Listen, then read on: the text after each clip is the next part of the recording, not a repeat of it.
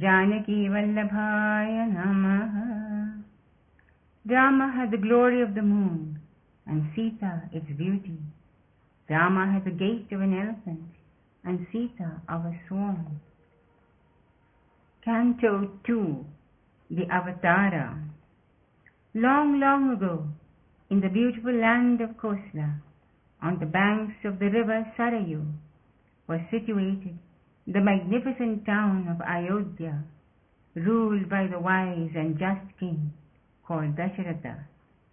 He belonged to the Solar dynasty in the lineage of Ikshvaku, who was the son of Vaivasvata Manu, the first of all created beings. Dasharatha had one sorrow, and that was that he had no son to carry on his line.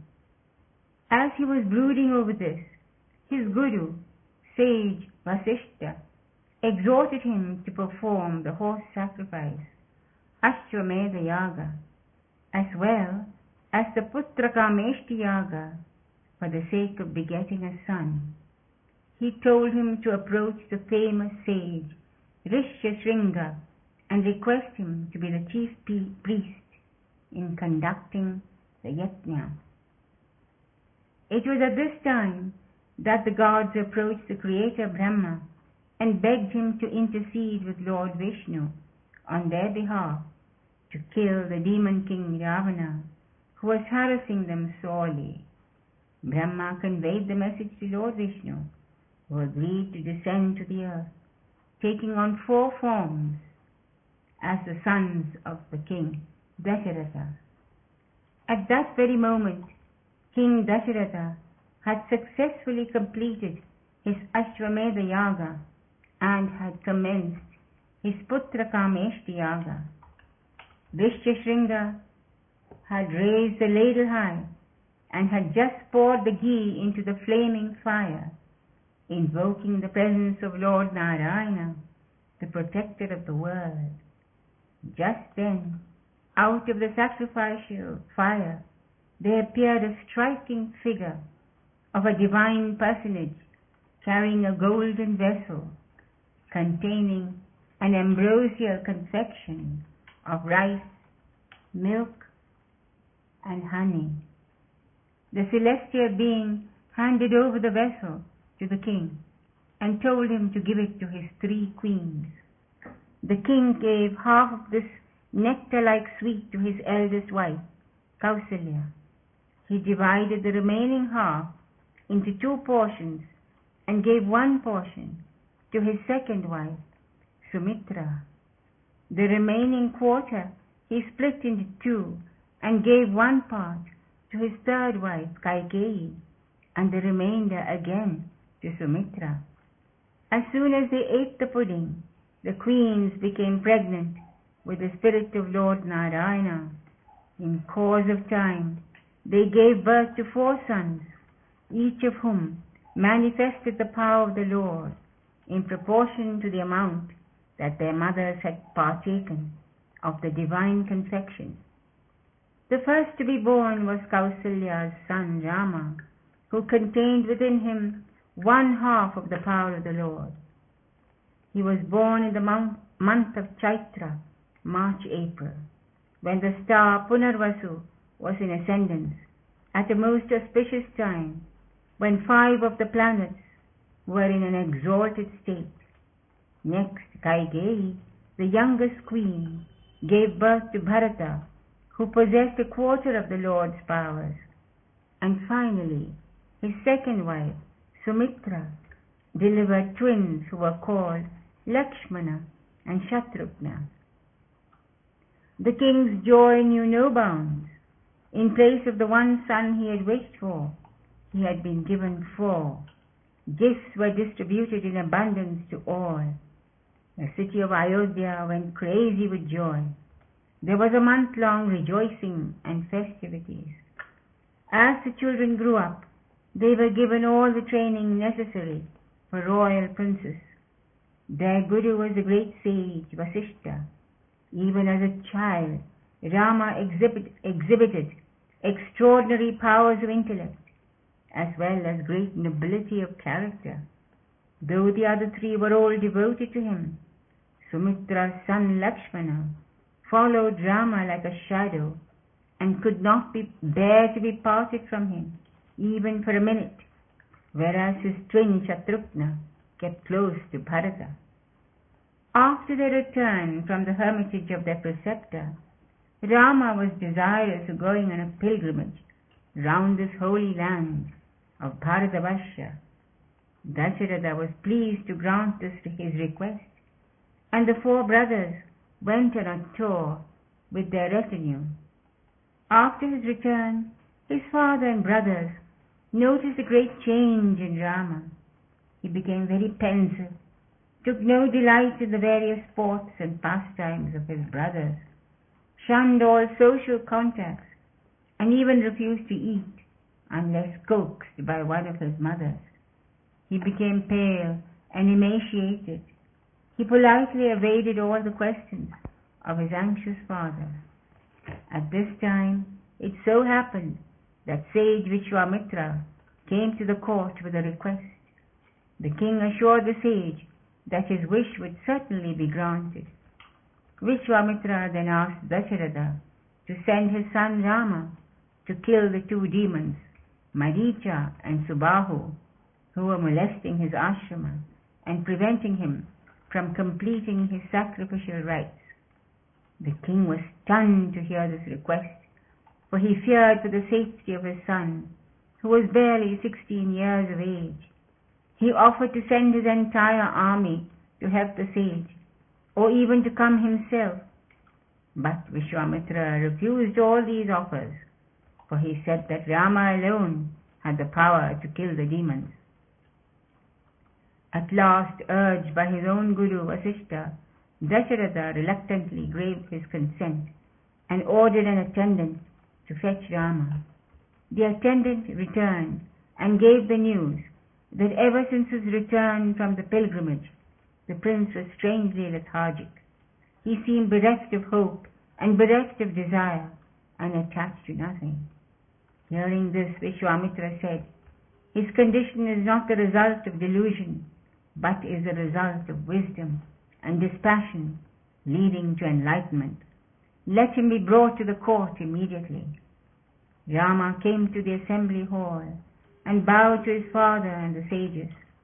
His loving father asked him, My dear child, why have you become so sad and dejected when you have everything in life? Who has harmed you? What has happened to you? Rama replied, During my recent pilgrimage through this holy land of ours, I saw many sights which I had never seen before. Agony and suffering did I see, and poverty, disease, and death. A new trend of thought has taken hold of me. What happiness can we have from this ever changing world? All beings take birth only to die, and die only to be born again. I see no meaning in this transient phenomenon which has its roots in suffering and ignorance. Everything in the world depends on our mental attitude. But the mind itself seems unreal, even though we are bewitched by it. We are not bonded slaves, yet we have no freedom. Ignorant of the world, we have been wandering aimlessly in this forest of samsara many lives. How can this suffering come to an end? My heart bleeds with sorrow when I think of these things, and I do not feel like eating or sleeping, much less engaging myself in vain pursuits, unless I have an answer to these questions. He went on in this strain for some time, and the whole assembly was struck by the depth and perspicacity of the young boy's reflections. At last he said, I do not consider him a hero who is able to battle against an army. I regard him a hero who is able to conquer his mind. By reflecting on the pitiable state of living beings who have fallen into this pit called samsara, I am filled with grief. My mind is confused. I have rejected everything, but I am not yet established in wisdom. Hence I am partly caught and partly freed, like a tree that has been cut but not severed from its roots. Pray tell me how I am to reach that supreme state of bliss. All the assembled sages and people were thrilled to hear Rama's speech and settled themselves down to hear the reply of Vishwamitra and Vasishtha. Vishwamitra said, O Rama, you are indeed the foremost amongst the wise, and there is nothing further that you need to know. However, your knowledge needs confirmation, and I earnestly request sage Vasishtha, to instruct you so that all of us who are assembled here may also be inspired. Vasishtha is truly a liberated sage who is not swayed by sensual pleasures and who acts without motivation of fame or any other incentives. On hearing Vishwamitra's request, the great Brahma Rishi Vasishtha proceeded to instruct Rama on Atmic knowledge and Brahmic bliss. This cause, this discourse came to be known as the Yoga Vasishtha. Though many people had listened to this marvelous discourse, it was only Rama of mighty intellect who could grasp in its totality the essence of Vasishtha's teachings. This was how Rama, at the tender age of sixteen, became a truly liberated being, who was steadfast in his quest of Dharma, who cared not for the pursuit of personal happiness, but only for the pursuit of righteousness, for he realized that only in Dharma could a person find eternal bliss. At the end of this learned discourse, his father gave him permission to accompany Vishwamitra and accomplish whatever the sage had in mind. Lakshmana followed him. The king watched them go with anxious eyes, but did not dare to say anything, for he did not want to incur Vishwamitra's wrath. When they reached the river bank, Vishwamitra gave them two mantras which would make them invincible and protect them from all fatigue and hunger. Proceeding further, they came to a forest in which many hermits lived. They went in fear of the demoness called Tataka. Vishwamitra told the princess about this demoness, who though born a woman, was endowed with the strength of a thousand elephants. She and her sons Maricha and Subahu roamed the forest and killed anyone who came there. They also molested the sages who lived in that forest and stopped them from performing their sacrificial rites. Every time they raised their ladle to pour the oblation of ghee into the fire, they would find that their fires had gone out due to the blood, bones, and fecal matter which had been thrown into it. Vishwamitra requested Rama to kill her and thus save the forest dwellers. Since she was a woman, Rama was reluctant to kill her and decided to maim her so that she would no longer trouble the sages. Taking up his bow, he twanged it loudly. This infuriated Tataka, and she rushed towards the sound. Seeing the princess, she showered rocks and uprooted trees on them, and kept appearing and disappearing in the sky in order to confuse them. Rama was sorely perplexed as to what he should do. Vishwamitra told him not to hesitate and to kill her immediately before she could wreak further havoc. She deserved no sympathy and she was far from being a weak woman. Thus commanded by Vishwamitra, Rama did not hesitate any more, for he realized that it was his duty to kill her, since Vishwamitra brought him there for that express purpose. As she rushed towards him with the intention of making an end of him and Lakshmana, Rama shot a deadly arrow at her so that she fell down lifeless in her tracks. Thus he earned the gratitude of all the sages and other forest dwellers.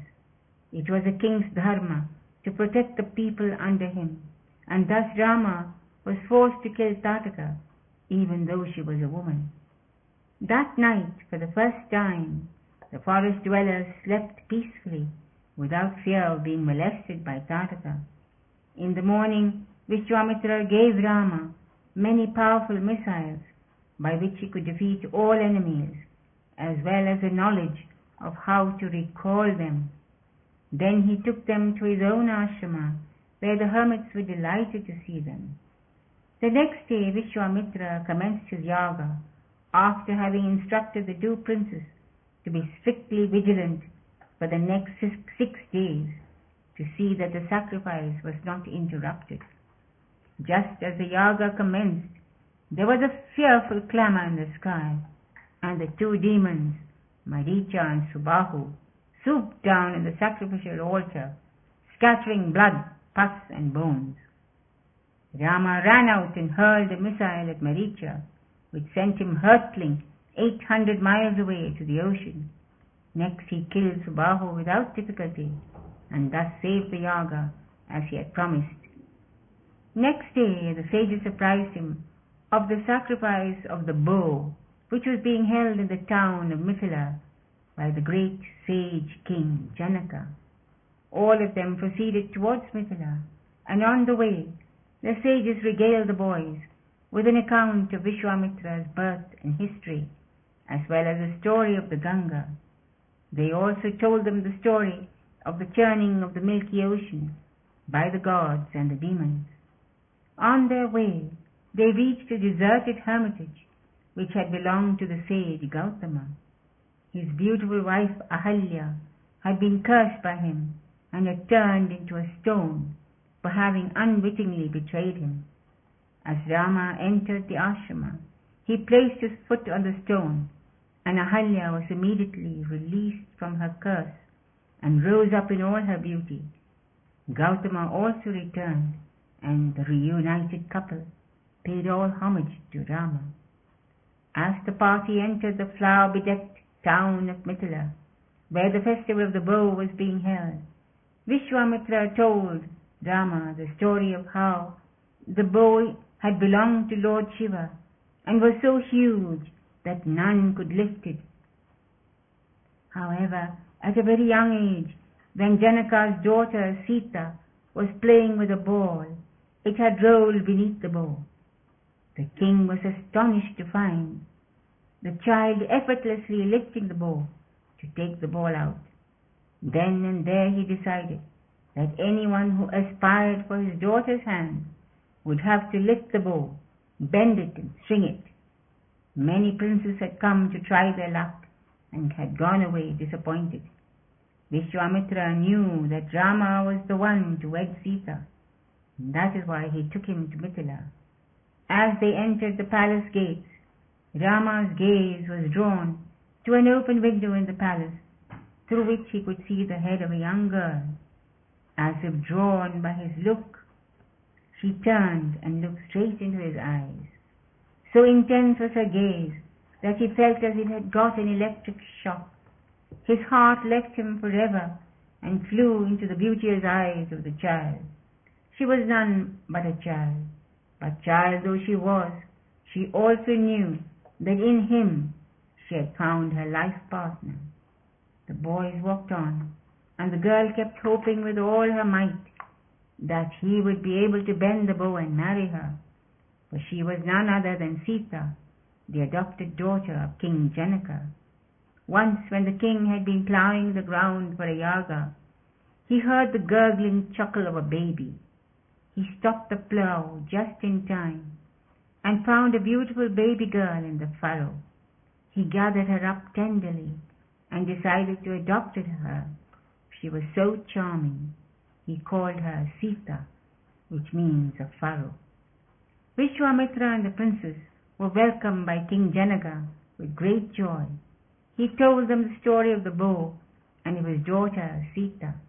Vishwamitra assured him that Rama, the son of Dasharatha, would easily bend the bow. Five thousand able-bodied men were needed to carry the chest containing the bow into the hall. The lid was opened and the bow was revealed to everyone. Urged by Vishwamitra, Rama took up the gigantic bow as if it was a mere toy and bent it till it broke. There was a thunderous noise like the breaking apart of a mountain. The whole earth shook and shuddered with the impact. All the spectators fell to the ground, except for the two princes, the sage and the king. Everyone gazed at Rama in wonder. The king was delighted. He had almost despaired of getting a husband for his daughter, since all the mightiest kings of the land had come and tried their luck with the bow and failed. He immediately sent speedy messengers to Ayodhya to invite Dasharatha for his son's wedding. When the king arrived, accompanied by Bharata and Shatrughna and a vast retinue of followers, carrying loads of gifts, he was met with all due honors by Janaka. Janaka suggested that his younger daughter Urmila should be given in marriage to Lakshmana, and his brother's two daughters, Mandavi and Shrutikirti, would make suitable brides for Bharata and Shatrughna. Dasharatha was delighted to accept such beautiful brides for his sons. At the auspicious hour called Vijaya, the nuptials took place. Vasishtha prepared the altar in the center of the marriage pavilion and decorated with sandal paste, golden platters, vases filled with flowers, incense burners, conches, bowls filled with offerings, and golden vessels containing unpolished rice, roasted and smeared with turmeric powder. Scattering darba grass on the altar, sage Vasishtha began the ceremony with the recitation of the sacred marriage mantras given in the Rig Veda. King Janaka now led his beautiful daughter, bedecked with ornaments, into the marriage pavilion. He took her hand and placed it firmly in Rama's. Sita looked up shyly at her husband, and as their eyes locked, they both realized that they had already seen each other and chosen each other some days ago when Rama had arrived in Mithila. Neither of them could bear to tear their gaze away from each other, and hardly noticed that the king was giving his daughter Urmila to Lakshmana and his nieces Mandavi and Shrutikirti to Bharata and Shatrughna. Clasping the hand of his bride, Rama led her three times round the sacred fire and thus plighted his troth. His brothers followed suit. The combined wedding took place with great pomp and eclat. The wedding party left the very next day for Ayodhya. On the way they were accosted by the invincible Parashurama, who, though born a Brahmin, was yet a Kshatriya in his valor and might. He had sworn to exterminate the whole race of Kshatriyas, since one of them had killed his father. Vasishtha and the other sages tried to placate him, but the irascible Parashurama, who was supposed to be another avatar of Lord Vishnu, ignored all of them and addressed himself to Rama alone. I have heard of your great prowess in breaking the mighty bow of Lord Shiva. I have with me the even mightier bow Lord Vishnu. If you are indeed a true Kshatriya and a man of valor, take this bow and string it, and come for a duel. Dasharatha was totally bereft when he heard this challenge, and begged Parashurama to let the boy go. But the latter ignored him and challenged Rama again. Undaunted by the fierce-looking aspect of the sage, Rama took up the bow and strung it with ease, and turning it towards Parashurama, he asked him in an authoritative voice, O holy Brahmin, tell me at whom I should discharge this arrow. Recognizing his master, the fierce Parashurama became meek as a fawn and said, O Rama, I realize that you are none other than Lord Vishnu, for no one else can string this bow. I surrender all my powers to you and will now retire to Mount Mahendra for further austerities. After Parashurama left, Rama handed over the bow of Vishnu to Varuna, the Lord of Waters, and the wedding party proceeded without interruption to the city of Ayodhya, which had been richly festooned to welcome the princes and their brides. For the next twelve years, Rama and Sita delighted in each other's company. Sita was as good as she was beautiful, and Rama came to love her even more for her nobility of character, as for her charm and beauty. As for Sita, she was enchanted with her handsome and noble husband, and thanked the gods who had given her such a boon. Their love for each other grew with every passing day, and they could not bear to be parted even for a moment. Thus the days and months passed like minutes for the radiant couple, and time ceased to exist while they gazed into each other's lotus petal eyes. Thus ends the second canto called the Avatara of the Balakanda in the glorious Ramayana of the sage Valmiki. Hari Om, it. Vasishtha says, as waves are seen in the tangible ocean, so in the formless Brahman the world exists without form. From the infinite, the infinite emerges and exists in it as the infinite. Hence the world has never really been created. It is the same as that from which it has emerged. From the Yoga Vasishta. Hari Om, that's it.